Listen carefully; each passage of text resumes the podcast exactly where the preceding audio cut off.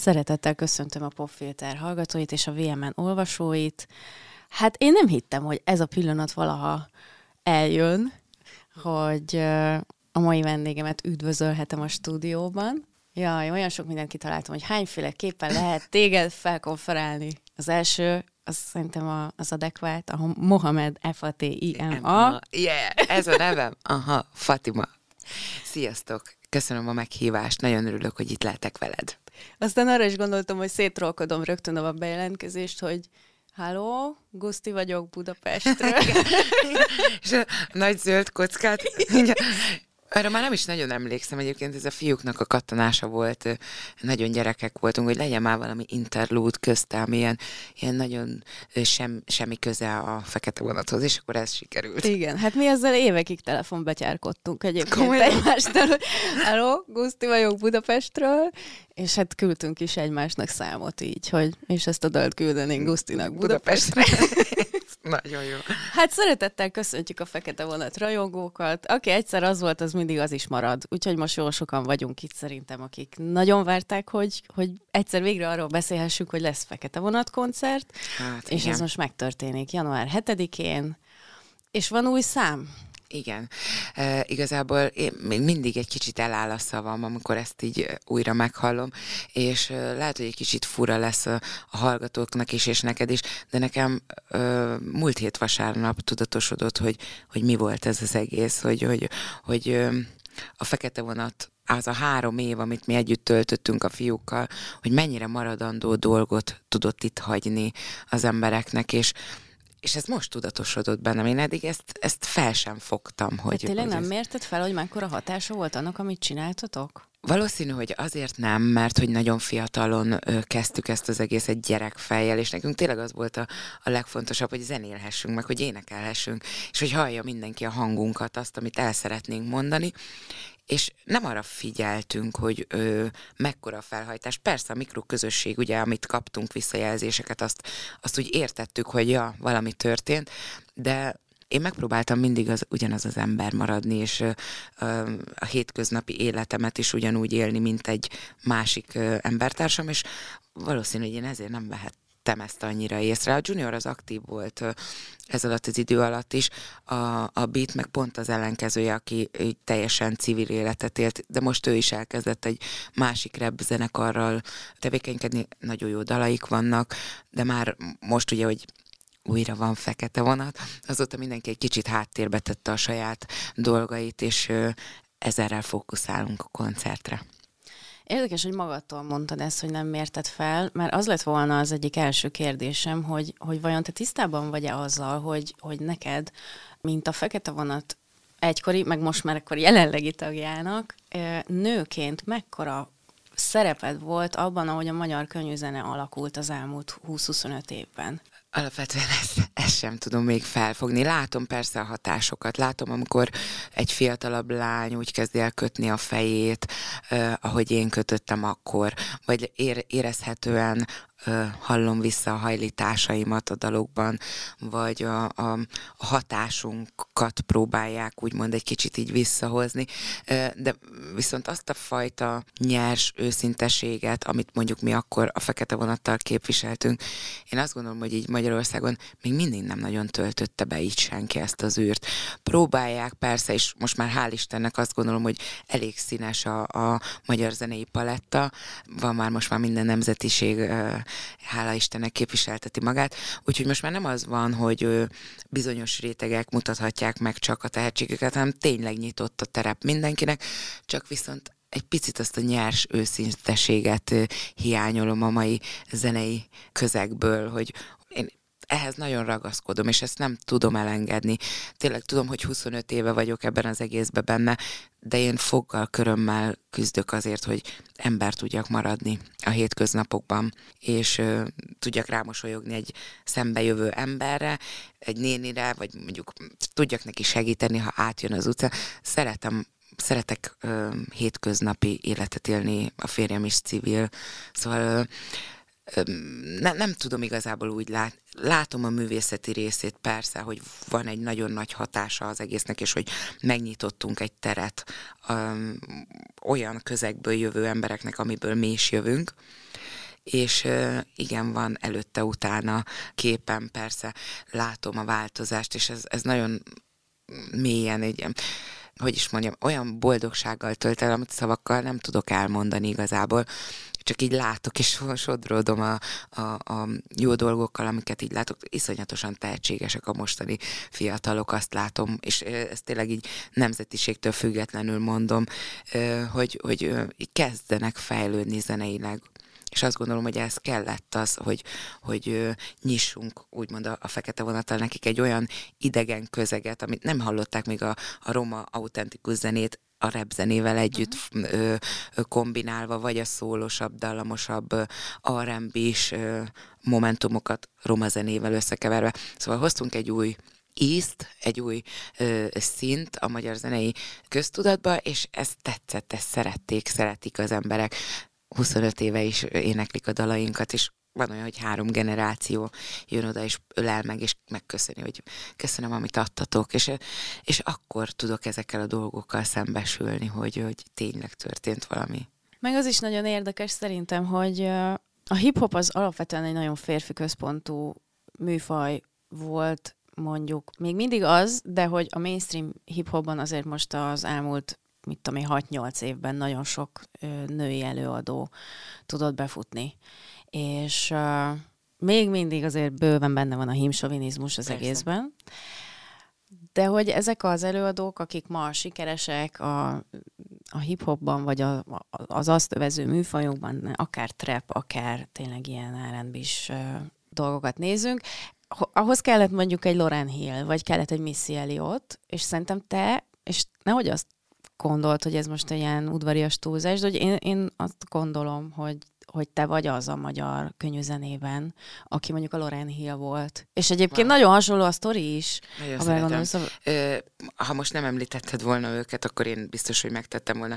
Pont azt a két embert említetted, akik óriási hatással voltak, és vannak is rám mai napig. 15 éves koromtól az első és az utolsó albuma a Lauren Hillnek. Sajnos. Azt megvettem kint Amsterdamban, amikor először léptünk fel a fekete vonattal ott az volt az első albumom életemben, amit így meg tudtam venni saját pénzemből, és hát olyan hatással volt minden dala, mint hogyha a saját dalaimat hallottam volna vissza egy, egy angol nyelven egy más énekesnőtől. Szóval olyan mélységei vannak a Lauryn Hillnek is olyan mondani valója, amivel igazából csak akkor fogok tudni a közönségnek igazából megmutatni magam, amikor le fogom írni a szövegeimet, és mm. el fogom tudni nekik mondani azokat, amik igazából bennem vannak, mert most már úgy érzem, hogy felnőtt nőként van egy csomó olyan dolog, amit szeretnék én leírni, és a következőkben majd a közönségnek elénekelni.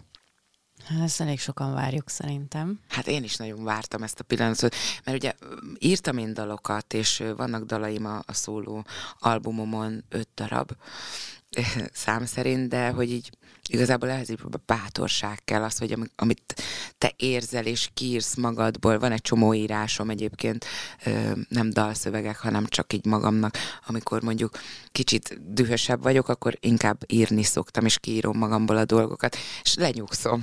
Szóval nekem ez egy nagyon jó terápia egyébként, és azt gondolom, hogy ezeket is át lehet dolgozni dalokká, mert olyan valós érzések vannak benne, és őszinte igazságok, az én igazságaim, mert ugye az igazság is relatív, mint minden ezen a világon, de hogy az én szemszögemből ezt én így látom. Ez valamikor így biztos, hogy el fogom mondani az embereknek a zenében. Most ugye a Missy Elliot volt a másik, akit itt említettünk, aki nekem is egy nagyon nagy példaképen, meg zeneileg is abszolút, Így szerintem van. még a mai napig annyira friss minden egyes dala, hogy őrület. És hogy tőlem megkérdezték, ugye neki van egy, egy elég komoly autoimmunbetegsége, ami Igen. miatt ö, akadályoztatva volt sokáig a munkában, de attól, hogy nem tudunk róla, ő a háttérben producerként nagyon-nagyon sok női előadót segített az elmúlt 10-15 évben. De hogy megkérdezték tőle egy interjúban, hogy hogy miért nem írja a slágereket, miért nem jönnek a dalok. És ő erre azt mondta, hogy őt igazából nem az érdekli, hogy slágert írjon, mert bármikor tud slágert írni. Őt az érdekli, hogy az a, az a vizuális világ, ami a videóklip, a koreográfia, a, a színpadi show, ez, ez minden egybe legyen. Neked mi az, ami miatt nem jöttek a dalok az elmúlt időszakban, vagy nem olyan gyakorisággal, ahogy mondjuk elvárták volna tőled? Valószínű, és mindig erre tudom visszavezetni, hogy túl korán lett ez az egész körülöttem. Én mindig tudtam, és mindig óvodás koromban is, hogy megkérdeznétek a dadámat, akkor biztos, hogy megmondaná, hogy ők már akkor tudták, hogy én énekelni fogok, mert úgy mentem az óvodába, hogy telitorokból énekeltem. Szóval nekem ez így nem volt kérdés. Nekem azt gondolom, hogy a zene a hivatásom. De amellett én, én nagyon szerettem volna még más dolgokat is megtanulni. Amellett, hogy én énekelek, és a zene nélkül nem tudok létezni, Amellett én nagyon érdekelt a vallástörténészet, aztán utána azt kinőttem, sokkal spirituálisabb ö, dolgok felé kezdtem el érdeklődni, Pránánadi, stb. Ö, minden, ami ö, ezzel kapcsolatos beleolvastam, mert érdekelt uh-huh. annak is a relatív igazsága. Aztán utána a fotózás is érdekelt, abból is inkább az ilyen szociális különbségeket szerettem volna megmutatni, a nagyon gazdag és a nagyon szegény közeget fotózni, és megmutatni a különbséget egy fotósorozatban. Vagy például említhetném, a, a nagyon karitatív vagyok, nagyon szeretek segíteni fiatal tehetségeket, próbálok jó úton elindítani. Most is van egy nagyon tehetséges kis félvér kubai lány, akivel azt gondolom, hogy fogok is egy közös dalt készíteni, hogy megismerje őt Magyarország, mert iszonyatosan tehetséges. És két diplomás kortárs táncos, és nem akar többet, azt mondta, hogy kubai ruhákban táncolni, mert őt ez irritálja, és valami értéket szeretne képviselni. Szóval nekem ez, ez mindig egy szívem vágya volt, hogy, hogy olyan embereknek adjak teret, akik ugyanolyan közegből jönnek, és iszonyatosan tehetségesek, és nem adatik meg nekik, hogy szerepeljenek mondjuk egy műsorban, vagy egy meghallgassa őket egy jó producer. Szóval adok nekik lehetőséget. Lehet, hogy nem sokáig jut el, de aztán, ha egy embernek sikerül, már akkor megérte. Milyen érdekes, hogy tulajdonképpen a ti történetetek egy ilyen tündérmeseként indul, ha, ha úgy vesszük. Igen, igen. Én azért ezzel óvatosan bánok, de hogy ezt, ezt mindig úgy tálalták, hogy tényleg ez a, a, a valóra vált álom. Ugye a Filarem Jam tehetségkutatón ö, nyertetek, és Ott onnantól... még olyan tiszta volt minden. De azért maga ez is olyan szép, hogy, hogy a hip-hop hagyományaiban benne van a, a, a párbaj, a verseny, egymásnak a... Tehát, hogy azzal húzod a másikat fel. Bífelés. Szóval egy csomó minden miatt nagyon szép és nagyon klasszikus ez a történet, és aztán volt benne jó néhány éles kanyar, de hogy menjünk egy picit vissza arra az időszak, vagy abba az időszakba, amikor megnyertétek a Fila Rap akkor szerinted mennyire volt az felmérhető, hogy, hogy mennyire vagytok szemtelenek, mennyire vagytok frissek, mennyire más, amit ti csináltok?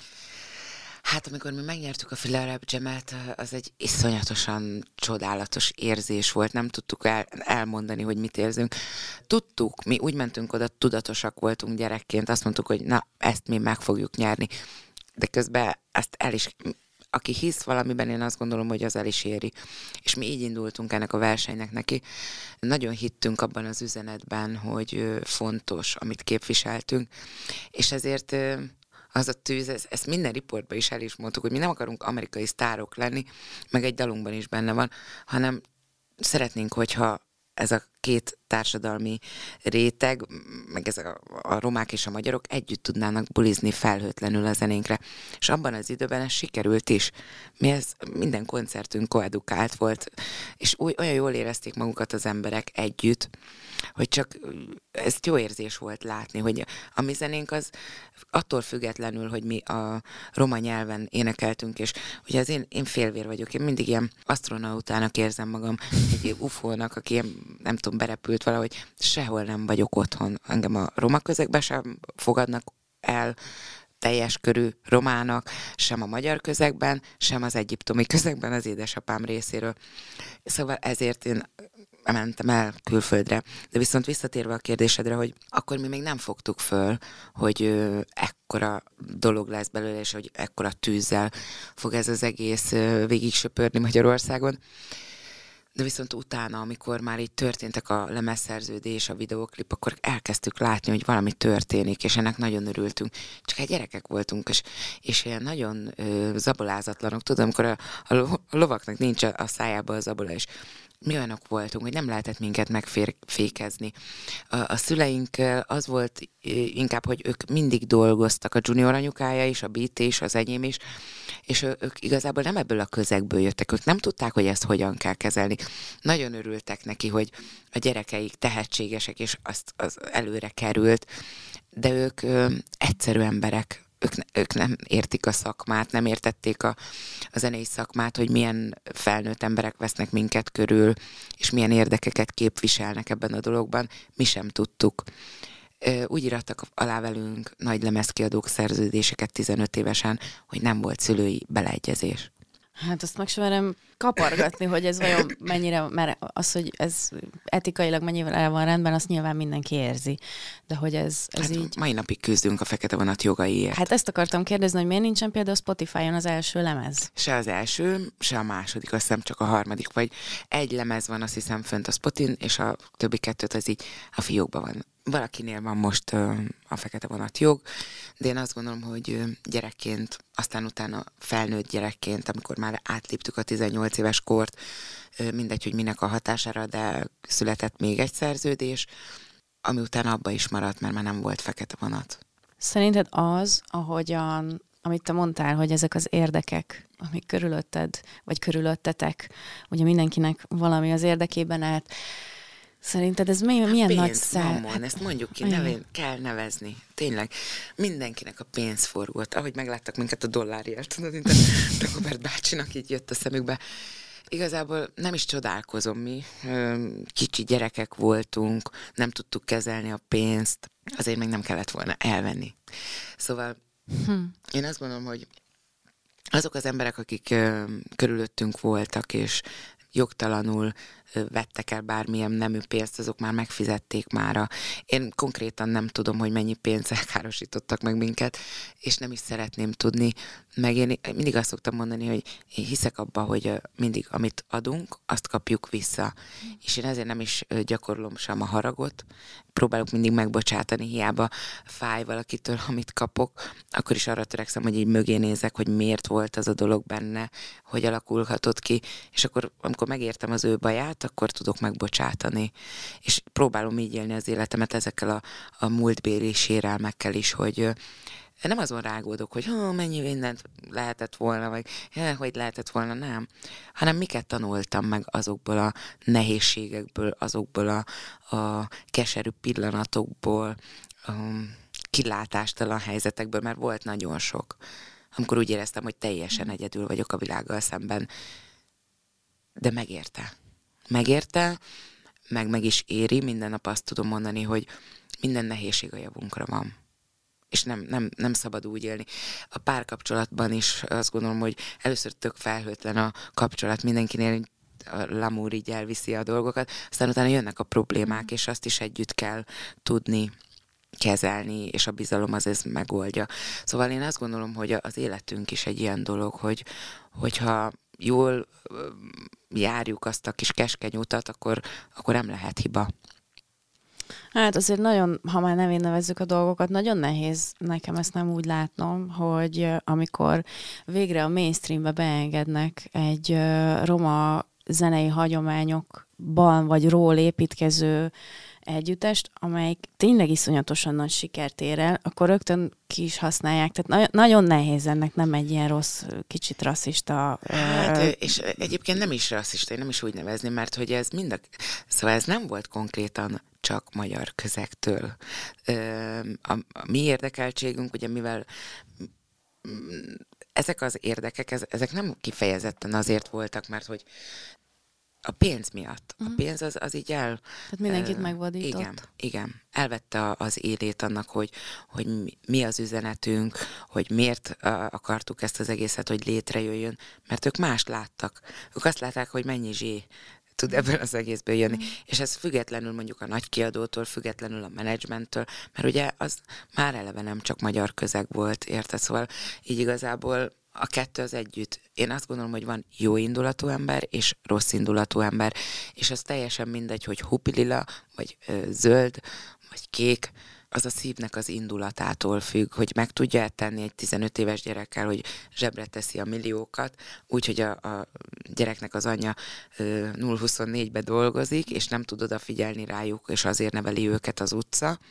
Hogyha ezt ő nem tudja magában mérlegelni, én ezen nem, én annyit ö, ö, gyógyultam az évek során ebből, és valószínű, hogy ezért nem is hallattam magamról sokáig, mert nekem ezt lelkileg fel kellett, hogy dolgozzam, és, és meg kellett, hogy gyógyítsam magam lelkileg, hogy megbocsátani magamnak azokat az időszakokat, amit azzal töltöttem, hogy haragudtam ezekre az emberekre a, a pénz miatt, ami egy abszurd dolog, és, és én azt gondolom, hogy nagyon sok értéket kaptam gyerekkoromban az anyukámtól, Nekünk sokszor nem volt ajándék karácsonykor, meg nem is ünnepeltünk egyébként karácsonyt, nem volt fánk, meg ilyenek, de olyan szeretet volt az édesanyám részéről, mindig, ha szenvedtünk is, ő hurcolt magával minket a szenvedésbe is, és nem hagyott ott. Szóval én, én egy ilyen értékből jövök, és azt gondolom, hogy engem a pénz ez így soha nem fog tudni átformálni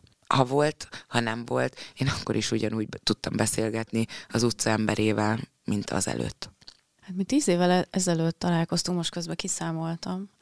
Akkor készítettem veled egyszer egy interjút, és és tényleg olyan, mint hogyha ugyanazt az embert hallgatnám, csak jóval bölcsebben, vagy ilyen, ha, ö, igen. ilyen, hogy is mondjam ezt, talán mint aki tényleg érettebben, igen. Nem azt mondom, hogy belenyugodtál dolgokba, hanem hogy így túl vagy a feldolgozásukon. Ez nagyon érezhető.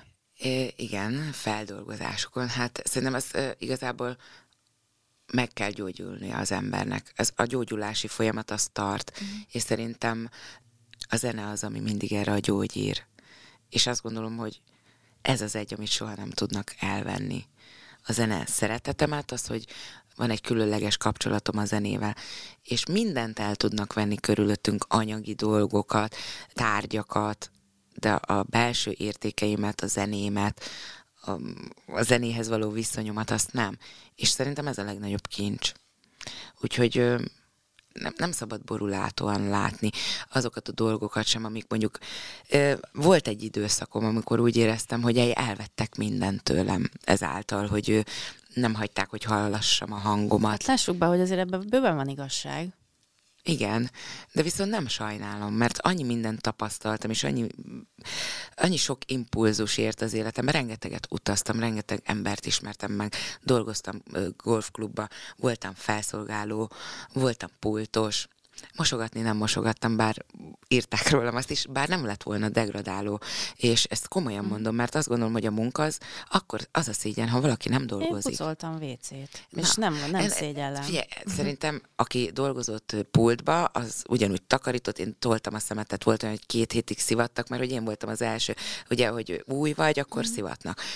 És én úgy toltam ki a Waterloo Station-ön, ott dolgoztam egy ilyen Irish pubba, mint pultos, úgy toltam ki az ilyen nagy, hát most így nem, a hallgatók nem látják, de óriási nagy szemét kocsikat, hogy közben énekeltem, és a, a vasutasok, meg akik szártak le a vonatról, így el volt a kájul, és mondja, oh my god, hogy miért nem vagy énekes, hát mondom, énekelek. És volt olyan például, hogy Camberley-be dolgoztam, egy golfklubba, ami egy ilyen nagyon más közeg, egy, mint London, egy, egy teljesen nyugodt, egy letisztult ö, békesség van, én mondjuk városi lány vagyok, és így vágytam vissza Budapestre, mindig honvágyam volt, de azt vettem észre, hogy amikor onnan eljöttem, visszamentünk Londonba, és egy görbe esti Némi Winehouse-t énekeltem, imádják Amy Winehouse London, hát ott született, és kijöttek az inkognitóból, ahol a Jamiroquai-t felfedezték, és az egy iszonyatosan nagy visszaigazolás volt, hogy kicsit becsicsentve ott énekeltem az Amy winehouse és behívtak, és mondták, hogy akkor gyere, szeretnénk hívni téged próba castingra. Wow nem tudtam elvállalni, mert 12 fontért dolgoztam a, a golfklubba Camberley-be, és én, ha olyan, az az anyukámtól, hogy én amit elvállalok, akkor azt addig csinálom, ameddig kell. Uh-huh. Nem vagyok egy feladós típus. A, a zenében azért is, mert hogy ugye a média túl hamar jött be az életembe, és igazából a bulvárral nem nagyon tudok. Sokszor igen, kell, hogy az ember mondjon bulváros dolgokat, de nekem ez nehéz. Én nem vagyok egy bulvár típusú ember, hanem szeretem az ember közeli dolgokat, szeretem az egyszerű dolgokat. Nekem van olyan, hogy ha például akarnának rólam egy bulvár műsort csinálni, nem tudom, hogy lenne értelme, mert mondjuk az nem nagyon érdekes, hogy leül az ember és olvas egy padon egész nap. Az, amit tudnak kezdeni. A másik dolog, ami kicsit meg is ijesztett, megmondom őszintén, ahogy most készültem a, az adásra, elolvastam rengeteg régi interjút, cikket, stb. És ma már szerintem sokkal okosabban gondolkodik a közvélemény is, vagy legalábbis a közvélemény jelentős része már látja, hogy mi, mi a probléma azzal, hogy valakinek olyan szinten belemásznak a, a testképébe, a testébe, mint ahogy a tied. Hát Be. szörnyű, ez, ez konkrétan ö, engem ez frusztrál most már, mert hogy ugye nálam ez a fogyok, hízok, fogyok, hízok, ez jelen van, és valószínű azért, mert most azért fogyok, mert gyógyul a lelkem. Mm. És mindig ezt szoktam mondani, hogy a, a kóros evésem az a gyerekkoromnak a traumája volt, amit hoztam magammal, és valószínű, hogy a média sem segített Hát biztos lehet benne, hogy az... Ez a cyberbullying, az mindig ott van 15 éves korom óta a, a, az életemben most már hála Istennek ezt nagyon jól tudom kezelni, és van olyan, hogy sokszor az ilyen bulváros cikkeknél én visszaírok, és odaírta egy bácsi a múltkor, hogy hú, de csúf. Én meg odaírtam neki, hogy maga olyan szép. De hogy, hogy ilyen viccesen, hogy így elveszem az élét a, annak a... Mert mögé látok, és látom a magyar valóságot én is. Tudom, hogy mi van az embereknek a, a szívében, és megértem valamilyen szinten, amikor valaki odaír egy gonoszságot, mert éppen akkor neki olyan kedve van, rosszul érzi magát lelkileg, és ő most akkor jobban érzi magát, ha engem tud bántani, vagy személyeskedni, oda tud nekem írni valamit. Ezeken már nevetek, mert, mert látom a mögöttes dolgot, de viszont húsz évvel ezelőtt nem volt ilyen vicces. Uh-huh. Nagyon szörnyű volt. Kisgyerekként, úgyhogy fiatal, tinédzser lányként vagy lekövéreztek, vagy lecsúnyáztak, stb. A szépség az relatív, mindenkinek más jelent a szép. Aki nekem szép, az lehet, hogy a másiknak nagyon csúnya. Szóval ez nekem mindig egy ilyen fájó pont volt, de ezen is túltettem magam, mert erre rájöttem, hogy ami nekem szép, az másnak nem, ami neki szép, az meg nekem nem. Szóval így pont. De viszont azt, azt én is érzékeltem, hogy nálam mindig ez a, ha, Fatima most fogyott, száz kilót, ennyit fogyott, annyit fogyott, oké, okay, de mellette meg az élet elemem a zene. És oh, imádom Nina Simont, és Etta James volt az, aki inspirálta azzal, hogy, hogy amikor kicsikoromban rossz dolgok történtek velem, akkor azok a, az énekesnők adták az inspirációt, hogy na, akkor lesz kiút ebből a, a rossz helyzetből. Mm. És erről nincs szó. Csak arról, hogy milyen a súlyom, mi van a hajammal, miért van. Most például azért hordok divatparókákat, színeseket, mert a saját hajamat szeretném helyre rakni, mert 15 éves korom óta mindig valami van vele csinálva. Mm. És én azt gondolom, hogy felnőttem, környezettudatos vagyok, imádom a természetet, kinőttem a városi lány feelingből, és most már arra vágyom, hogy ki a természetbe, egy kicsit azt vegyen körül, ami, amiben megszülettünk, ami, amiben bele lettünk teremtve. De hogy én más vagyok, amit rólam ismer Magyarország, és ha így van, akkor legyen így, de hogyha van rá lehetőség, akkor én mindig így próbálom elmondani azt, hogy ki vagyok valójában. Hát, csak ugye hagyják ezt. Itt, itt, Látod, most itt azért itt, vagyunk. Itt van rá lehetőség, azért vagyunk itt. igen. Azon gondolkozom, hogy hogy ezt a dühöt te tényleg nagyon, nagyon kicsatornáztad, meg feldolgoztad, tehát ha mondjuk vissza emlékszünk, és akkor ugye itt eljutunk megint a beefhez, és hogy hát valójában a magyar, igen, igen. a magyar könyvzene egyik legemlékezetesebb bífje az a Fekete Neztek. Vonat és Dogman. Igen, visszafeladónak és Neztek. Visszafeladónak, és azért a visszafeladónakban már biztos vagyok benne, hogy nem vagy büszke minden sorodra, tehát mondjuk ott azért, te mondjuk a Dakit is, is Igen. bekóstoltad. Igen. És uh, ezen... már jó barátok vagyunk. Ugye? Igen, meg a Dópman Lacival is. Na, várjál, akkor kezdjük a Dakitól. Ott Jó. azért elég, elég meredek dolgok hangzanak el itt a Vissza a feladónak trackben. Tudjuk, hogy nem, tehát, hogy Dopman írt Közt... először disztrekket, ugye? Egyébként köztünk a, a Dakival soha nem volt uh, semmilyen ellenszenveszt, így a fiúk gerjesztették.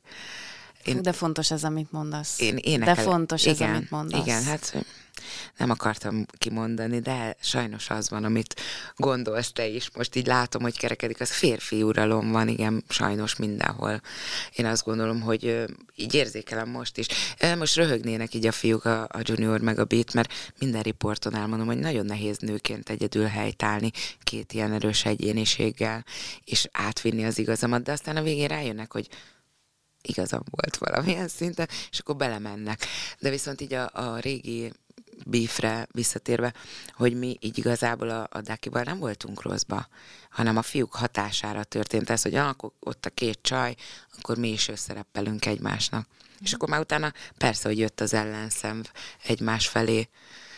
Én nagyon sajnáltam egyébként, mert szerettem, hogy van egy másik rapper csaj még rajtam kívül.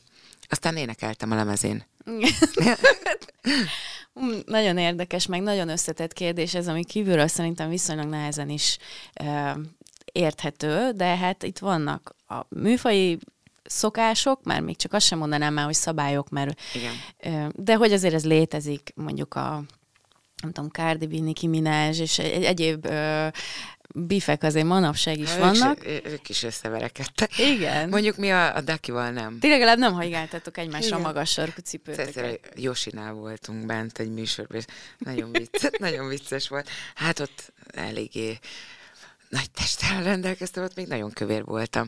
Ott volt az az időszakom szerintem, amikor így lelkileg a, a legtraumatikusabb, az a 15-16. Akkor jött ki rajtam minden. Aha. Igen, és így hát- visszatekintve, még az első riportok is, mondom, a múlt hét vasárnap néztem vissza az első Filareb James riportunkat, hát én egész nap így sírva röhögtem magamon, hogy, hogy így a hajam is, ahogy állt, meg a, azok a mondatok, és olyan őszintén mondtam, és tényleg ma is ugyanezt gondolom, az volt az első eszem, hogyha nem lesz fekete vonat, én akkor is énekesnő leszek, és akkor is zenélni fogok. A másik pedig az, hogy bármi is történjen, a Jóisten mindig öm, mindig a jó Istenbe kell kapaszkodni, akkor nem lesz semmi baj. Szóval hát de ez azért ez egy mottód ma is. Így van, így van. Hát így a mindenség most már így mm. átneveződött, ugye Istene mindennek lehet, ugye, meg ez a szó, hogy elcsépelté vált a, a hétköznapokban. A, a sátán is lehet Isten valakinek, szóval én azt gondolom, hogy ez egy nagyon összetettebb dolog, ez majd egy másik műsorra. Most még megint kereső úton vagyok ezzel a... Azt tudom, hogy nagyon erős a hitem. Uh-huh. Erősen hiszek azokban, hogy a szónak teremtő ereje van, sőt már a gondolati szinten is, és én próbálok így élni. Most itt tartok. Hát... Uh... Érdekes, hogy azt mondod, hogy a Dópmel Lacival is rendeztétek a viszonyotokat, ami ami azért, hogy mondjam, mind a két fél részéről kívánt egy kis felülvizsgálatot, meg önvizsgálatot, önvizsgálatot. inkább.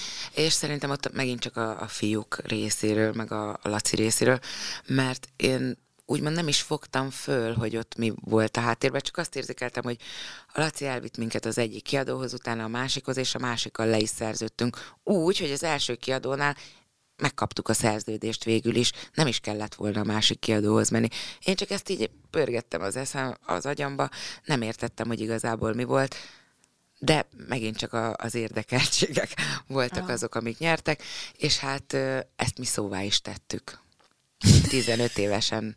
De trágárszavak nélkül szerintem a miénkben nem volt trágár szó. Nem, de az nem. Hát nem, erős szövegek voltak. Igen, igen, erős szövegek, de az fekete vonat azt hiszem a juniornak volt egy dalba egy csúnya szó, de azon kívül nekünk soha nem voltak Jó, de nem, ez alapvetően, amit, amit mondasz, szerintem ez nagyon fontos, hogy ez azért egy ilyen nagyon ilyen toxikus, maszkulin ö, eljárás, hogy beleállunk a másikba, és egyébként tehát hogy ne legyünk naivak, ennek a globális zeneiparban vannak olyan hagyományai, tehát hogy vagy a sajtó ugrasztja össze az előadókat, például női előadókat, Britney Spears, Christina Aguilera egymással, meg, tehát hogy egy csomó jó, ilyen jó van. A média, jó pénz. Ez, meg, meg jó média marketing szempontjából, meg én azt gondolom, hogy a, maga a hip-hop kultúra is nem véletlenül lett kitalálva hát így van, Keleti oldal, nyugati oldal, itt is meg Meg, meg ugye, hogyha megnézed az amerikaiak, az őslakosok, az igazi amerikaiak.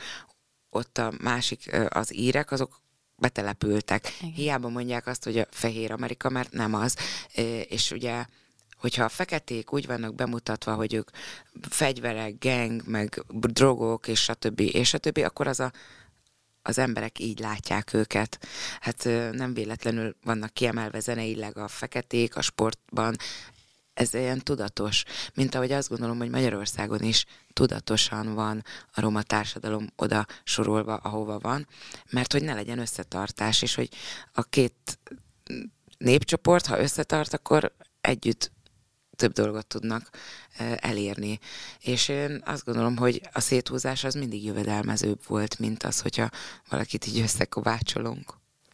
Hát pedig ez nektek egyébként ha tényleg meg kell azt fogalmazni, hogy mi volt a legfontosabb üzenete a, a fekete vonatnak, az, az egészen biztosan az, hogy a, a roma közösség felé támogató, az, hogy gyertek velünk, lehet ezt, és fontos, amit csinálunk, a, a másik irányba pedig az az, hogy, hogy ne legyen másik irány, hanem bulizzunk együtt, és, és Ameddig legyen ez. van ez a világ. Pontosan. Így van. Ugye? Így van. Nagyon és ezt egyébként látod. olyannyira elértétek, hogy, hogy tényleg az, az én generációmnak ezek kultikus lemezei, tehát hogy én emlékszem, hogy spóroltam össze a pénzemet, hogy meg tudjam venni az első albumot, a gimnáziumban mindenki ezt hallgatta, Uh, aki roma, aki nem, mindenki, Igen. mindenki, és egyébként amikor kijött a hír, hogy összeáll a fekete vonat, az első dolog volt az, hogy a gimnáziumi csoportunkba csajokkal megbeszéltük, hogy megyünk, úristen, ezt nem lehet kihagyni, tehát, hogy ezek, ezek nagyon fontos és nagyon erős üzenetek, amik ennyi év távlatából is működnek. Abszolút.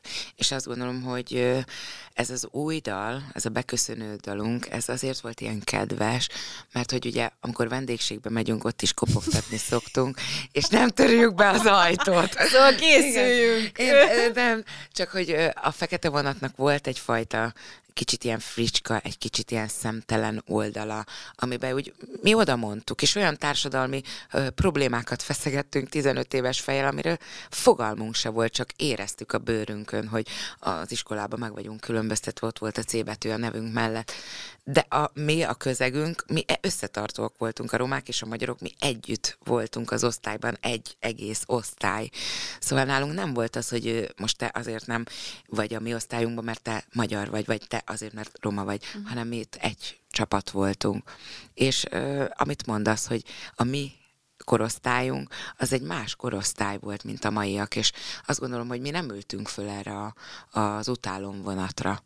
Nekem mai napig megvannak az iskolai osztálytársaim, és ők is jönnek a koncertre, és ők is mondják, hogy, hogy valami olyat tett, ugyanezt, amit te.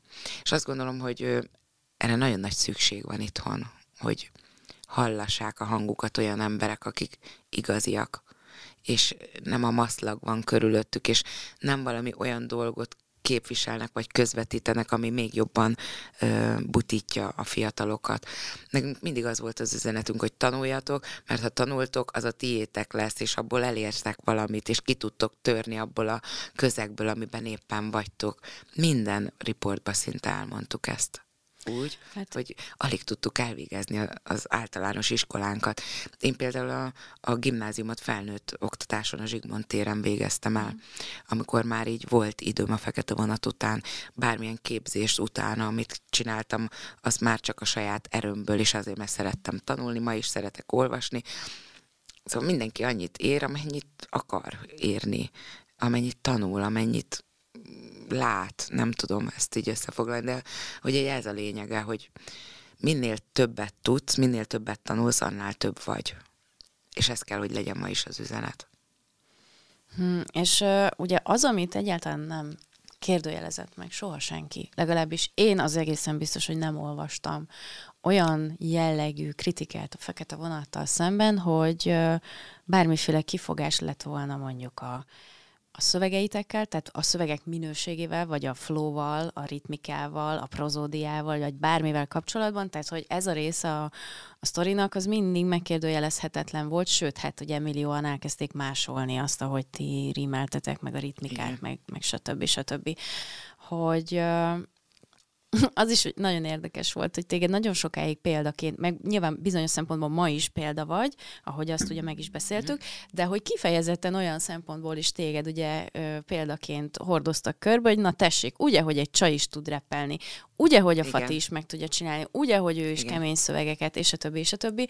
Tehát, hogy neked szerintem ilyen tekintetben is kiemelt fontosságú volt a szereped, és egyébként a Dakinak is, Abszolút. mert ugye az is ízlés kérdése, hogy Igen. kihez melyik stílus, meg mi áll közel, Igen. de hogy megkérdőjelezhetetlenül. Ő real volt egyébként nekem, mint ö, női rapper. Szerintem a Daki az hiteles volt. Hiába volt az Emergency House-ba, ami mondjuk egy dance csapat volt akkoriban. Attól függetlenül nekem az ellenszem amit utána gerjesztettek körülöttünk, attól függetlenül nekem tetszettek a, a Dakinak a megnyilvánulásai zeneileg, és én azt gondolom, hogy a tehetséget azt el kell ismerni, hiába haragszunk egymásra, vagy nem haragszunk. Én mondjuk ö, akkor ez a gerjesztett volt, és igazából nem is volt olyan dolog, amiért haragudhattunk volna egymásra. Amikor kinéltél Londonban, te kétszer is éltél. Igen, ki. igen. Volt olyan, hogy felismert valamelyik? Ó, hát vagy, még, igen? Hát persze, meg volt egy olyan lehetőség egyszer, nagyon-nagyon örültem neki, mindig álmom volt kijutni Amerikába, és kaptam egy lehetőséget a Fire and Fire című projektban, képviseltettem magam a in the middle. Én voltam a középen, mert hogy félig afrikai vagyok, félig roma, és a romák és a fekete afroamerikai kultúrát mutatták meg együtt a Broadway-en egy ilyen hét roma és hét afroamerikai zenésszel együtt összedolgoztunk, és a, a, a fekete lányok énekel, vagyis hát színesbőrű lányok énekeltek magyarul, mi megénekeltünk angolul. Wow. Szóval ez egy nagyon jó kis pro, pro, projekt volt, és jött egy fiú a, a Times Square-en, ahogy így sétáltam, néztem, milyen milyen gyönyörű minden, és megállt, és így rám néz, és Fatima, te vagy az? Én nem hittem el. Hát Londonban pedig a, a, a Kemonnal találkoztam. Oh, az Mentem Kemonnal. Igen, igen, igen, az Ári Mafiával. Megyek át a Finsbury Parkba, ott laktam a, a mi az a, az Arzenál stadion uh-huh. mellett, és az úttesten így állok, és akkor a Kemon mellettem áll, és mondja, ő is, Fatima. Ó, oh, mondom, oh my god, itt is. Szóval így ö, már nem egyszer, többször, és, és van olyan, hogy Bécsbe is, amikor így kimegyünk, csak valami így körülnézését, hát ott meg folyamatosan tele van magyarokkal, mindenhol megismernek a magyarok. Ez azért egy jó, jó visszaigazolás. Persze, hogy... hát én imádom. Egyébként, amikor kikerültem először Londonban, felhívtam minden magyar a figyelmem. Ne állj szóba magyarokkal, nehogy, nehogy véletlenül. Én meg direkt azért is csak magyarokkal voltam, csak magyarokkal laktam. Soha nem volt velük rossz tapasztalatom. Én ezt mondom, hogy amit beengedsz, ha, jó, ha jót engedett be, akkor a jó jön, ha a rosszat, akkor a rossz jön. És én így álltam hozzájuk. Jó, persze, tudom, hogy mire értették. Vannak kint persze olyan magyarok, de vannak kint olyan angolok is. Szóval ez nem feltétlenül kifejezetten csak magyarokra jellemző. Szóval sok minden letisztult, amikor hazajöttem onnan. Hm. Ha már Amerikánál tartunk, akkor olvastam azt, meg talán el is mondtad egy interjúban, hogy édesanyád neked nagyon sok blues-t hallgatott. Igen. És te is zenélsz a Little G-vel. Igen. Ilyen bluesos jellegű. Hát Shots lett a nevük a zenekarnak, mert egy amerikai kritikus meghallotta a lemezt, és ezt a nevet kapták a fiúk. Oh. Hát. Nagyon jó. Igen. Hogy, hogy nagyon érdekes nekem az, hogy itthon mindenki a fekete vonattal azonosít téged, az édesanyától ugye kaptad a, a, a blues-t, a beat zenét, tehát a... Gospelt. Gospel. És ez is nagyon markánsan egyébként jelen van a fekete vonat lemezeken is, Igen. tehát ez nagyon a, a te valód. Hogy van-e valami mm, lenyomata szerinted a, a, a zeneiségedben annak, hogy az édesapád egyiptomi?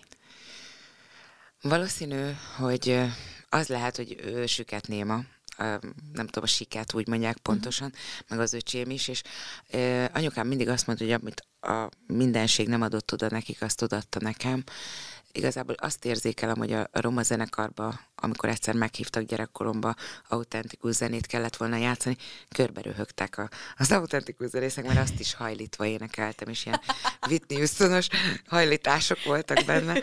És akkor így ott se tudtam működni, de viszont amikor meghallottak egy, egy blues közegbe, azt mondta nekem, emlékszem, Babos Gyuszi bácsi, egy ö, rádióműsorban voltam a Szegvári Kati nénivel uh-huh. kicsi lánykoromba, akkor még semmilyen zenekar nem volt, és azt mondta rám a Gyuszi bácsi, hogy egy csiszolatlan gyémánt vagyok, szóval így éreztem, hogy, hogy ebbe a közög, közegben működök, a jazz, a, a blues, a, a mélyebb hangvételű dolgokba, de a roma autentikus zenében nem. Egyáltalán nem. É, valószínű azért is, mert hogy én otthonról ezt nem hozom. Nekem uh-huh. nem ebbe a, a zenei kultúrába szocializálódtam, hanem abba, amit anyukám szeretett. És igazából nekem voltak ilyen gyerektáborok, amik ilyen roma táborok voltak, ott kaptam meg a roma identitást, ott szívtam magamba a Daróci Gyula bácsi, és a családjával nagyon jó és mély roma tudatot kaptam tőlük. Hát meg ugye a roma nemzetiségű iskolába is, ahova jártunk, ott tanultam meg a roma nyelvet, a roma történelmet, hogy honnan is jönnek, stb. Szóval nekem ugye azért sokat kellett tanulnom a roma kultúráról. És az édesapád kultúra, ugye mondtad, hogy nagyon sok mindennek utána olvastál, akár vallástörténeti, akár kulturális, akár spirituális értelemben, hogy az édesapád kultúrájának mennyire néztél utána, vagy, vagy én milyen sok, viszonyod van vele Nagyon egyáltalán? sokat foglalkoztam, egy ideje hagytam abba az egyiptológiával. Én nagyon sok dologra is jöttem rá, arra is rájöttem, hogy az eredeti, az ősi Egyiptom az köze nincs a mostanihoz. Ott núbiaiak, feketék voltak az ős egyiptomiak, nem pedig a, az arabok, azok már gyarmatosítók sajnos, akik a mostani egyiptomiak, azok nem az ősi kultúrából valók.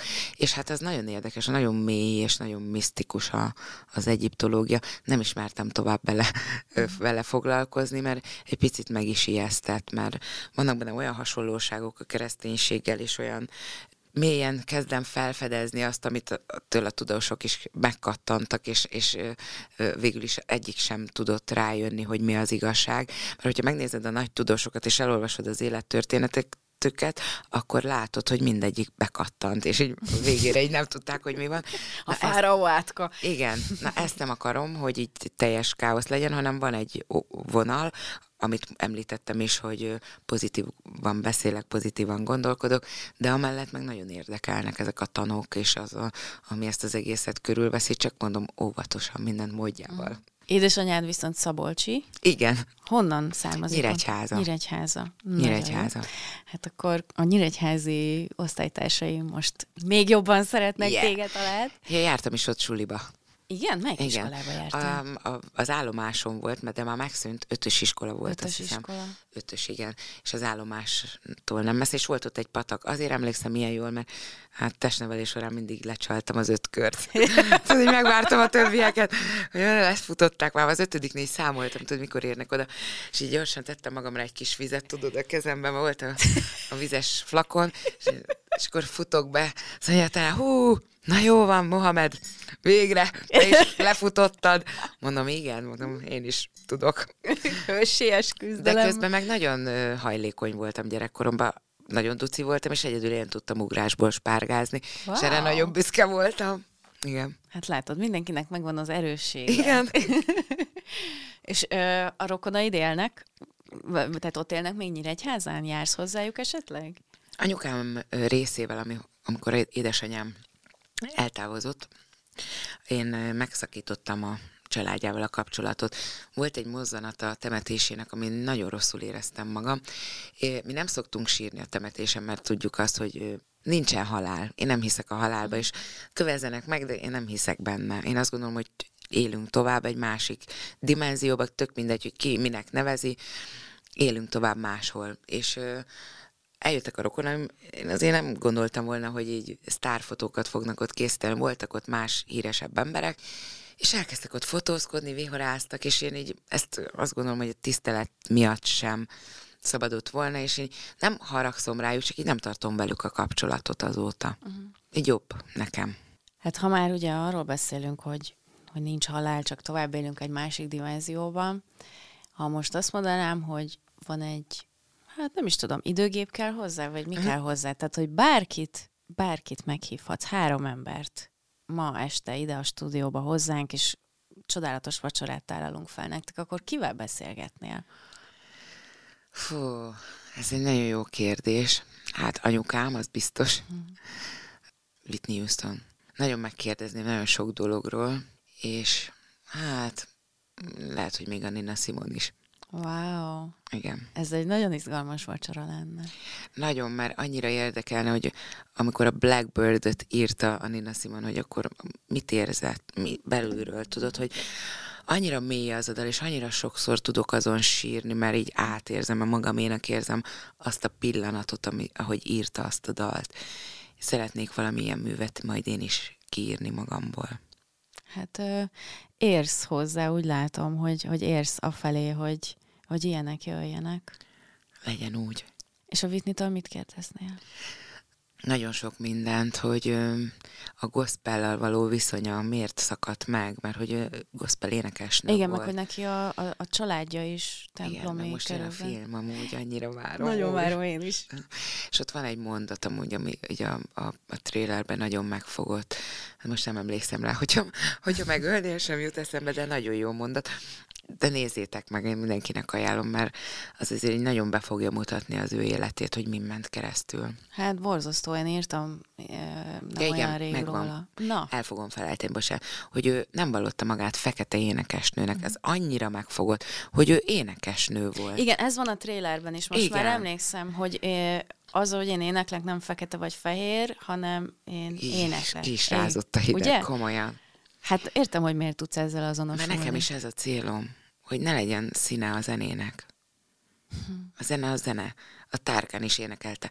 Ah, én nem a sikedem, sikedem. Az egész világ ezt énekelte.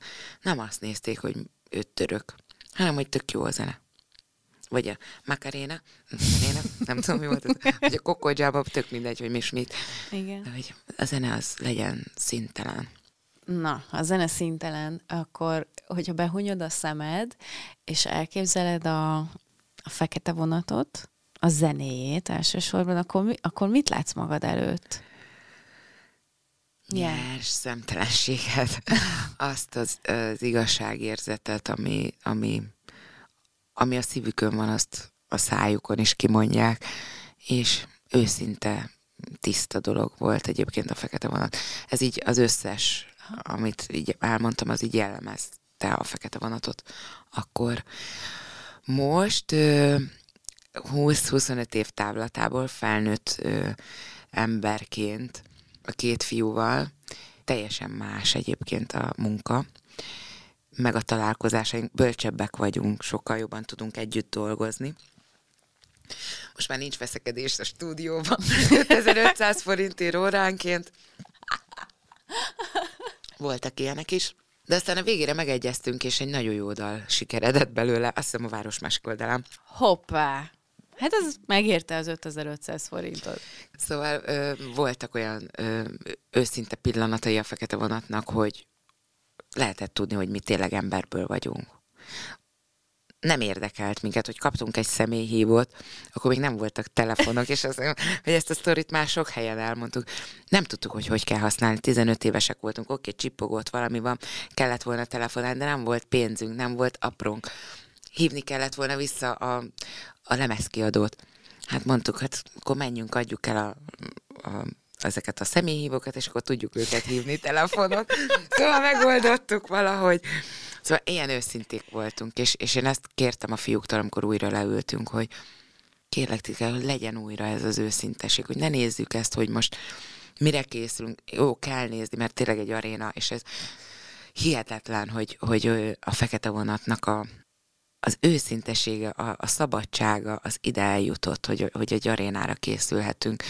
De azt kértem tőlük, hogy legyen újra őszinte, és, és nyers, és szabad ugye a kopogtatós dalt azt el kellett, hogy énekeljük nektek, mert, mert azt gondolom, hogy abban is benne van a fekete vonat, mert nem minden dalunk volt ilyen nagyon tüzes, nagyon odamondos, hanem voltak ilyen kedves, lágy, aranyos, jókedélyű dalaink is. Voltak, meg voltak egyébként szép, kifejezetten elgondolkodtató, melankolikus. Igen. Mi például minden nagy dolgozat előtt a gettó szólt énekeltük, hogy több szólam van. És a fiúk valamiért azt annyira nem szeretik. Én annyira szeretem Ez azt. olyan csodálatos az a dal. Ugye? Igen. Nem tudom, miért nem Benne volt minden fájdalmunk a dolgozat előtt, sokszor mindig, utána is. Mindig mondom nekik mostanában, és tudod, amikor így megyünk együtt tévés megjelenések, mondom, énekeljünk már együtt valamit, mint régen. És akkor mondom, hogy a gettó szól, és akkor mindenki leszavazza, tudod? Én meg egy nőként. Na jó. Fiúk, szeretjük ezt a dalt. Igen. Akarjuk hallani. Johnny Beat. De tényleg szerintem ez tök fontos, hogy a, tehát ennyi idő távlatából is vannak olyan dallamok, olyan, olyan mondatok, olyan szállóige lett egy csomó minden, amit, amit ti csináltatok. Figyelj nekem, egyébként a Mond, miért, a Mond miért című dalunk az, ami ilyen nagyon mély hatással szokott rám lenni. Amikor mondjuk elmegyek egy hátrányos helyzetű közegbe, és meglátok olyan gyerekeket, akik tényleg cipőjük nincs, és, és, és tiszta piszuk a szájuk, meg, meg uh, ruhájuk nincs és akkor így belecsendül a fülembe, hogy miért kerül el a fény, és úgy tele lesz a szívem, és tudom azt, hogy van mondani valóm ezeknek a gyerekeknek, mert van onnan kiút. Mi is onnan jöttünk. Nekem például a lábamon, és a férjem így mindig így puszilgatni szokta a lábamon. A, vannak ilyen kis hát hogy hívják ilyen, hát bütyök, nem bütyök, valami olyasmi, ö, kisebb cipőim voltak ah. mindig gyerekkoromban, mert nem volt az anyukámnak mindig pénze megvenni az újat, de én örültem annak a kisebb cipőknek, és nagyon szépek voltak. Aztán az első pénzemből, amikor a fekete vonatból kaptunk, az volt az első, hogy vettem magamnak egy nagyon jó, nagyon csúnya platformos, legcsúnyább cipőt, de hogy érted, hogy, hogy elértünk valamit. A, Ez a, egy fontos mérföldkő. A semmiből hogy árultuk a virágokat, amit szedtünk kint a Csáktornya parkba, és elvittük és eladtuk pár száz forintért, aztán utána meg kaptunk egy csomó pénzt a tehetségünkért.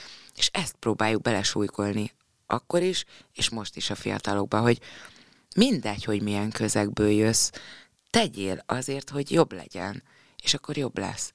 Nem könnyű, mert nagyon rögös az út, és nem mindenki kedves, és nem mindenki fog szeretni, de menjél, és ne állj meg, ne nézz vissza, előre. Ez az üzenet kell, hogy legyen ma is. Melyik az a szövegrészlet, amivel a legtöbbször betalálnak a mai napig téged? Hát a buli van itt, és buli van ott, és erre felé. Ez is. Akkor a forró, a vérem, az is hát város másik oldalán, ezek ilyen e- etalonikusan. Van olyan, hogy buliznak, baráti társaságok, de ezt így konkrétan szerintem minden héten kettőt, hármat kapok az Instagramomra. Így küldik, és torkuk szakatából éneklik a, az összes fekete vonaddal. Szóval nem ment ki a divatból. A bulikon mindig előjön. Nálunk is. Hm. Most ugye mondtad, hogy a mond miért az, ami eszedbe szokott bizonyos helyzetekbe jutni, de te most, hogy készülsz a koncertre, melyik dalt várod a legjobban, vagy melyiket esik a legjobban elővenni? Hú, hát az az igazság, hogy én minden dalunkba szerelmes voltam. Az összes fekete vonatdalt úgy szerettem, hogy, hogy én nem tudtam választani közülük. Most is úgy készülök erre a koncertre, hogy az összes dalt úgy fogom énekelni, mint hogyha akkor énekelném először. Mert mindegyikhez van egy furcsa kötődésem. Mindegyikhez van egy kis sztorim, egy, egy kis filmem a fejembe. Úgyhogy azt gondolom, hogy nagyon összerakott kis koncert lesz, benne lesz az autentika, egy kicsit a régi íz, a 90-es évek találkozni fog a mostani énünkkel a végére. Szóval nagyon, nagyon jól fogjátok érezni magatokat, tudom most már, hogy ott lesztek. Rengeteg olyan dolog lesz a koncerten, ami, ami kuriózum számunkra. És olyan mérföldkő az életünkben, ami egyszer van az embernek az életében. Nagyon hálás vagyok a mindenségnek, hogy ez összejöhetett, és, és hogy kimondhatom azt, hogy a fekete vonattal készülünk az aréna, a Paplászló aréna koncertra. Jaj, ez annyira hihetetlen. És ö, egyébként azt is el kell árulnom, hogy ez a nagy fogyás, és amit így nagyon felfújt a, a bulvár körülöttem, ez azért van, mert megtudtam, hogy a fekete vonat újra lesz, és én azóta konkrétan nincs étvágyam. Most kezd Az vissza... izgalomtól? Igen, aludni se tudok, meg étvágyam sincs, mert hogy ez olyan izgalommal tölt el, mint amikor először fölmentem a színpadra. Ugyanaz a lámpaláz van bennem. Most már kezd helyreállni, mert hogy elkezdtem edzeni, és így azért ez, ez elég intenzív, de nagyon-nagyon furcsa érzések kavarognak bennem, amiket eddig még jó értelemben, de eddig ilyet még én nem éreztem. Ugyanúgy élitek ezt meg, mint hárman? Vagy, vagy ugye az életutatok nagyon más volt hármótoknak, most amikor újra összekapaszkodtok, akkor arra vagyok kíváncsi, mm-hmm. hogy, hogy hogy, hogy élitek meg ugyanezt? Én a magam részéről azt tudom elmondani, amit én tapasztaltam. A fiúkról csak azt látom, hogy mind a kettő nagyon-nagyon tele van ötletekkel, tűzzel, nagyon akarják ők is ezt az egészet. Hiányzott nekik a vonat. És a junior szavaiból is, és a beat szavaiból is azt veszem ki, hogy ők valahol titkon mindig tudták, hogy ez létre fog jönni. Én már így egy éve, talán úgy egy éve veszítettem el a hitemet benne, hogy így már nem, valahogy így nem akar összejönni. És hát akkor most úgy, úgy, úgy álltak a csillagok, hogy ennek össze kellett jöjjön. De ez is milyen szép, hogy már elengedted, és akkor jön Igen. Össze. Hát valószínű, hogy a babával is így kell, hogy legyek. De nagyon szeretnék, de nehéz az elengedés, hogy így elengedjem, hogy akkor most nem szeretnék, és na. De hát, hát lehet, hogy most ez, ez az egész, a koncert, meg az azt övező felhajtás lehet, hogy segít majd, hogy, hogy egy De azt is elfogadom, szóval én egy olyan típusú ember vagyok, hogy ha mindenség azt mondja, hogy nekem más dolgokat készített, meg én azt gondolom, hogy minden gyerek az én gyerekem ezen a földkerekségen. Nagyon szeretem a gyerekeket, és ezért mindig így teli szívvel adok nekik. Szóval így valamilyen szinten kapok tőlük rengeteg szeretetet a gyerekektől. A ragyog a szívem is egyébként azért íródott valamilyen szinten, mert olyan tiszta, őszinte szeretetet csak a gyerekektől kaptam meg, mint amit az, az a dal ad kifelé. Ezt mindig ezt szoktam mondani így a gyerekeknek, hogy amikor így megyek hozzájuk és énekelem ezt a dalt, hogy ez rólatok szól. Élnek is vele. Van-e olyan visszajelzés az elmúlt 25 évből, ami nagyon megmaradt benned, akár felnőttől, akár gyerektől? Felnőttől is, és gyerektől is. Az egyik az a Demi Rózsi. Két aranyzsiráf átvétele után a fekete vonattal nagy óriási dolog volt számunkra. Nem volt megbeszélve, hogy énekelni fogok a színpadon. Én annyira boldog voltam, hogy egy ilyen spirituálétel énekeltem a színpadon, és akkor oda jött hozzám a Demi, a végén ennek az egésznek, és meg, megpuszilta a kezemet, tisztán emlékszem, és azt mondtam, magácska, nagyon tehetséges. Ez nagyon-nagyon jól esett. A hugomtól, még az, aki nagyon mérvadó számomra, hogy így látom rajta, hogy inspirálom őt, és, és próbál egy picit így a zenében is. Iszonyatosan jó hangja van, csak nagyon bátortalan, és látom azt, hogy így próbál lelkileg mindig támogatni és segíteni, pedig ő nagyon pici unokahúgom, a bátyámnak a kislánya, és olyan szinten bölcs, hogy én, én egyszerűen nem is tudom. Nagyon, nagyon sok támogatást kapok tőle. Elég csak egy szó, vagy, vagy csak az, hogy mellettem ül. És amikor nagyon mélyen voltál, akkor mi, mi, mi segít neked? Most kifejezetten a gyakorlati dolgokra gondolok. Nagyon sok uh, vezetett meditáció, rengeteg. Sokat ütöttem a párnát, sokat kiabáltam a párnába, voltam kint az erdőbe, és nagyon, nagyon sokat kiabáltam ott is. hát ilyen kb. ennyi. Ez elég gyakorlat. Most meg a box. Igen. Ugye? Igen, Boxolsz. a box az nagyon sokat segít. Én nem gondoltam volna, hogy, hogy egy, egy, egy ilyen agresszív sportban mindig szerettem a boxot nézni kívülről, és arra nem tudtam elképzelni magamat, hogy én így fogok tudni ugrálni, meg minden. Három hetet csinálom így intenzíven, két órákat minden nap. Nagyon szeretem. Soha nem gondoltam volna, hogy így megtalálom benne magam.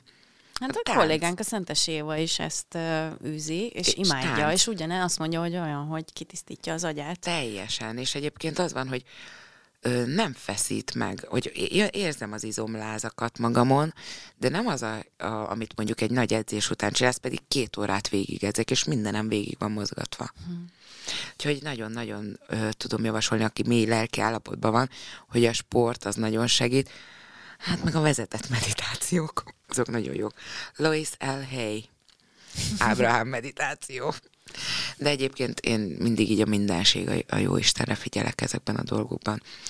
Vannak jó dolgok, en, úgy mondom, hogy segítség, segítő eszközök, többek között ez a meditáció is, de, de mondom, hogyha leülök és átgondolom az egészet, önvizsgálatot tudok ajánlani mindenkinek a gyógyuláshoz, az nagyon kell a saját magunkat megvizsgálni legesleg először.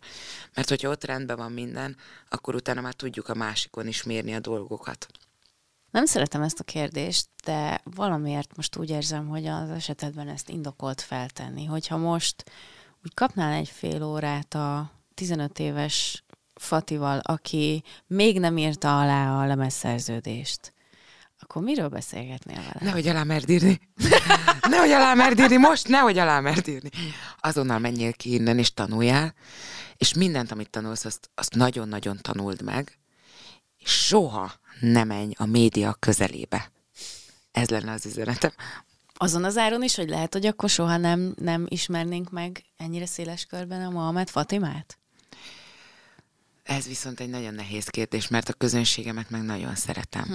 Amikor fönt vagyok a színpadon, és ö, beindul az az energia, hogy így együtt tud mozogni veled a közönség. Nekem minden koncertemen az van, hogy a gyerekeket felhívom a színpadra, és együtt mozdulunk, együtt bulizok velük, és amikor lejövök onnan, és látom azt, hogy adtam valamit, nekem az nagyon sokat jelent. Úgy fel tudok tőle töltődni. Úgyhogy ez tényleg egy nagyon nehéz kérdés mert média nélkül viszont nem ismerne Magyarország, és, és ezeket az impulzusokat nem kapnám meg. És én nagyon hálás vagyok a közönségemért, és mindig is az leszek, mert őnélkülük, őnélkülük nem lennénk azok, akik. És nagyon-nagyon nagy ö, szívfájdalmam az, amikor azt látom, hogy írnak nekem, és azt arra panaszkodnak, hogy hát ez és ez nem írt vissza. Könyörgöm, hogyha van két percem, miért ne írjak vissza egy olyan embernek, aki miatt vagyok ott, ahol? Hm. Nekem ez egyértelmű. Miért követek vissza? Kérdezték már meg tőlem zenésztársaim, hogy én miért ö, követek vissza Instagrammal. Mondom, miért ne? Vagy miért engedek be a privát Facebookomba idegen embereket? Én nem használom olyan dolgokra, ami titkos lenne bárki előtt is, érted? Szóval ami nekem privát, azt én privátan kezelem, azért privát azt nem fogom kirakni. Ami azt gondolom, hogy publikus, őszinte ember vagyok, én azt kiírom akár a melyik oldalamra, nem, nem titkos dolog. Szóval én nem szeretem magamat úgy kezelni, hogy én most egy celeb vagy. Nem vagyok. Én egy ugyanolyan ember vagyok, mint bárki, ugyanazokat a dolgokat csinálom, mint bárki. Csak az, hogy kaptam egy tehetséget a, a, a mindenségtől, amit használhatok, és ez egy áldás. És köszönöm nektek, hogy oda tettetek, ahol vagyok. Egyik, a másik nélkül nem működik. És nekem ez egy picit az alázatosságuk, a, a, a médiában szereplő embereknek egy picit visszatetsző, és valószínű, hogy én ezért nem is akarok ebben részt venni. Alázat, meg eltelt idő, nagyon sok ilyen dolog miatt is eszembe jutott az a kérdés, hogy van-e olyan dal, amit korábban, nem, nem saját dal, mm. hanem bármilyen dal a zenetörténetből, amit korábban esetleg nem mertél volna elénekelni, de most már azt mondod, hogy most már elmered. Hát a Jamesnek van ez a I just wanna make love to you. Mm. Szóval ez egy olyan szexuálisan töltött dal, hogy én nem is egy kicsit ilyen szégyelősebb lány vagyok az apukám része miatt, és nem tudom, hogy miért, de már gyerekkorom óta mindig így takargatom magam, meg valószínű azért, mert hogy mellesleg eléggé el vagyok látva, és így mindig így próbáltam takargatni magam. Viszont ezt a dalt annyira szerettem gyerekkorom óta, hogy így most már énekelem. És úgy bele is adok mindent hozzá, hogy, így, hogy bele is élem magam a szövegbe, mert szeretem a szövegcent... Én amúgy is egy szövegcentrikus ember vagyok. Nem szeretem az olyan szövegeket, amiben 60-szor visszatér a, a refrén a végén. Szeretem, hogyha történik benne valami, és tudom, hogy most kicsit magunk ellen is beszélek, a fekete vonatnak voltak olyan ö, többször visszajött a reflét, de akkor még az volt a divat. Ma már teljesen másképp ö, látom, meg hallom a zenéket. Hát meg magadat is. Igen.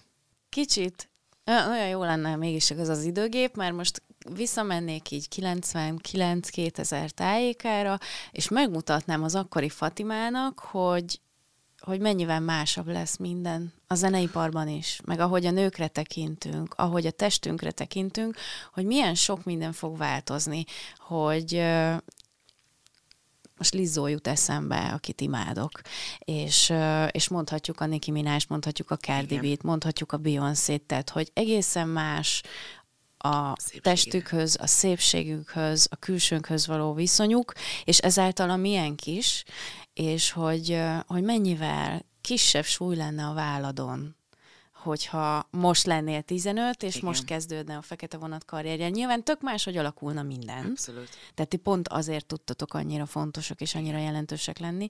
Csak hogy, hogy ez valahol nagyon szomorú, hogy milyen nehéz azoknak, akik a, a koruk előtt járnak bizonyos tekintetben. Igen, de viszont, hogyha így a, a body positivity-t nézem, és azt, hogy, hogy ma már milyen elfogadás van, mondjuk ez nem biztos, hogy Magyarországra is igaz még egyelőre. Hát ott itt még gyerekcipőben jár Igen, ez azt itthon hiszem. még sajnos. Meg, meg az, hogy itthon szerintem ezt valahogy meg kéne szankcionálni, hogy ne lehessen az interneten keresztül a másikat bántani, mert ez már Angliába büntetik. Uh-huh. A cyberbullying, és én ezt nagyon fontosnak tartanám, mert gyerekek lesznek öngyilkosok, mert bántják őket az iskolában. És valószínű, hogy ez a felgyorsult világ amennyivel gyorsabb, és amennyivel könnyebb az elfogadottság, és, és minden ö, ott van a, a szánkba, annyival nehezebb is, mert hogy sokkal könnyebben történik meg a baj. Ezt látom a kis unokahúgomon, hogyha nem áll be abba a közegbe, ami most épp az iskolai közegre értem, és nem csinálja ugyanazt, amit a barátai, akkor kiközösítik, és akkor most ilyen emós, kicsit ilyen furcsa nagy ruhákba jár, furcsán van kisminkelve a szeme, én nem szólok neki azért, mert én is voltam 15 éves, és fekete férsztollal volt kifestve aztán. És anyukám mondta, Mi is jártunk bőgatyában. Igen. Én most is abban ülök, igen, mondjuk. Igen, igen. És anyukám mondta, hogy kislányom azonnal most le a szádra, mert olyan, mint hogyha a WC-vet csináltam volna valamit, nem akarom részletezni, de hogy így nagyon nem tetszett neki. De nekünk se lehetett parancsolni, és azt gondolom, hogy a mostaniaknak sem lehet elmondani. Viszont nagyon hiányolom azt, hogy a mai fiatalokban nincs tisztelet az úgy, úgy elveszett, meg az adott szó is. A, mert a mi időnkben volt súlya annak, amit mondtunk, és, és ha megígértünk valamit, akkor azt, ha betartottuk, akkor betartottuk. Uh-huh. Ha nem, akkor viszont annak volt következménye, ma már ennek nincs következménye. Ugye a szülők is szerintem engedékenyebbek lettek a, a gyerekekkel, és én ezért is ö, kicsit így örülök is neki, hogy nem jött nekem nagyon fiatalon gyerek, mert biztos, hogy nagyon elkényeztettem volna, mindent ráengedtem volna, de én szeretném, hogyha a gyerekem pont azért, mert nem vagyok vele túl engedékeny, nem a világtól kapja vissza a, a, a saját bőrén, tapasztalja meg azokat a, a bajokat, amiket én előtte meg tudtam volna neki tanítani. Úgyhogy így nehéz, nehéz ez a kérdés egyébként. Van olyan bántás, ami nagyon megmarad benned? Ami Nincs. sokáig kísértett? Hát igen, van, mégiscsak van. Most így nagyon hirtelen mondtam rá, hogy nem. Amikor a származásomért bántanak, vagy a, a külsőm, vagy a, a, az ilyen személyeskedő dolgok, uh-huh. amik, amik, amikor látnak rólam egy képet, és beazonosítanak, betesznek egy skatujába, és abból nem tudok kitörni. Az, ez engem iszonyatosan tud bántani. Most is ez a helyzet egyébként Magyarországon, hogy benne vagyok egy skatujába, ezt már így elfogadtam. Aki ismer, az ismer, azt tudja, hogy milyen vagyok, és annak nem kell magyarázkodjak, és lehet, hogy az elég is.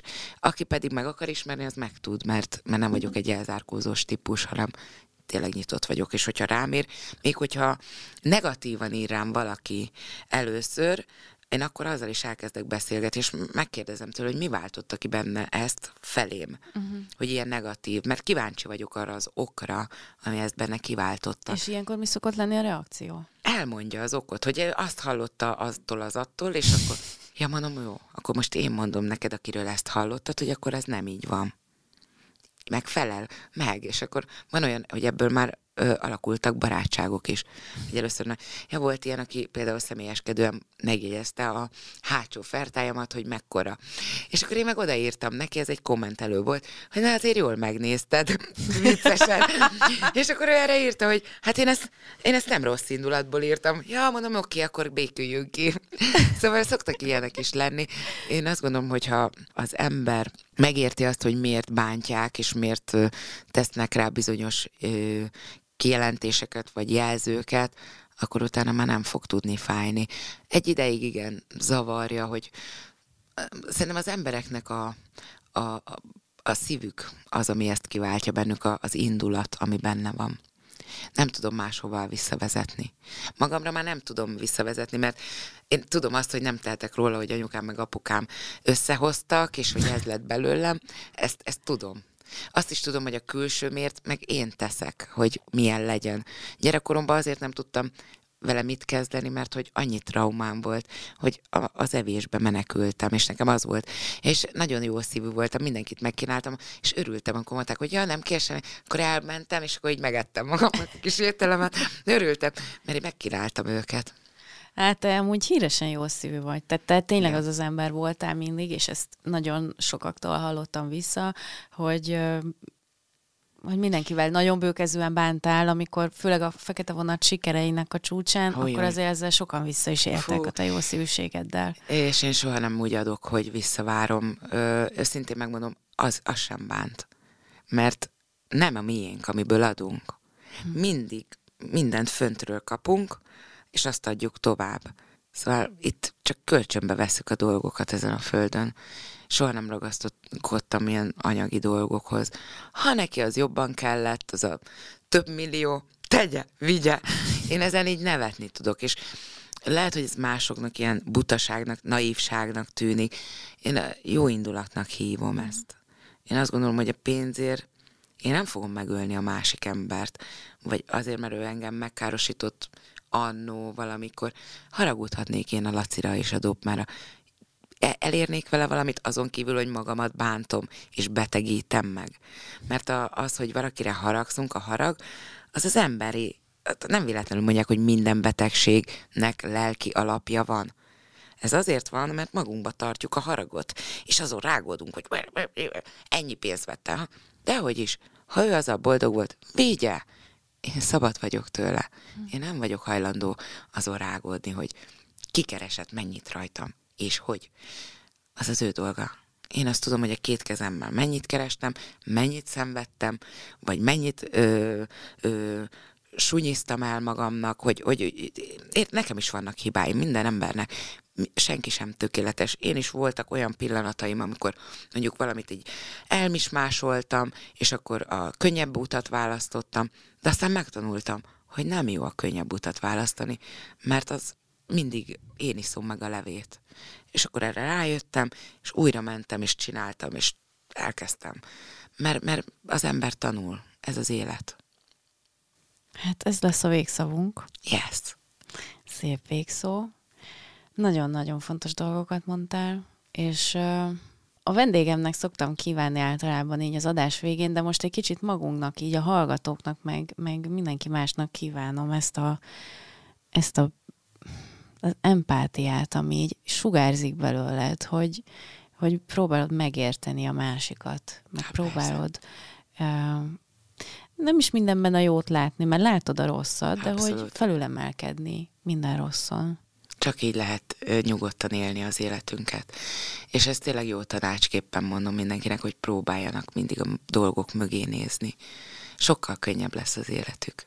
És akkor neked meg mit kívánjak? Hát január 7-én bulizunk, hát az, az biztos. Az a minimum. Hát együtt bulizunk sokat, azt kívánjuk egymásnak. Ezt kívánom. Meg tudod mit? Hogy jöjjenek azok a dalok, amik érnek benned. Jönni Mert fog. nagyon, szerintem nagyon fontos dalok lesznek. Azok. Hát 25 év távlata. Mélyek lesznek nagyon. És kívánom azt is, hogy értsék meg majd az emberek, hogy, hogy mik azok a mondatok mögé rejtett dolgok. Mm. Köszönöm, hogy itt láttam veled. Köszönöm, hogy eljöttél.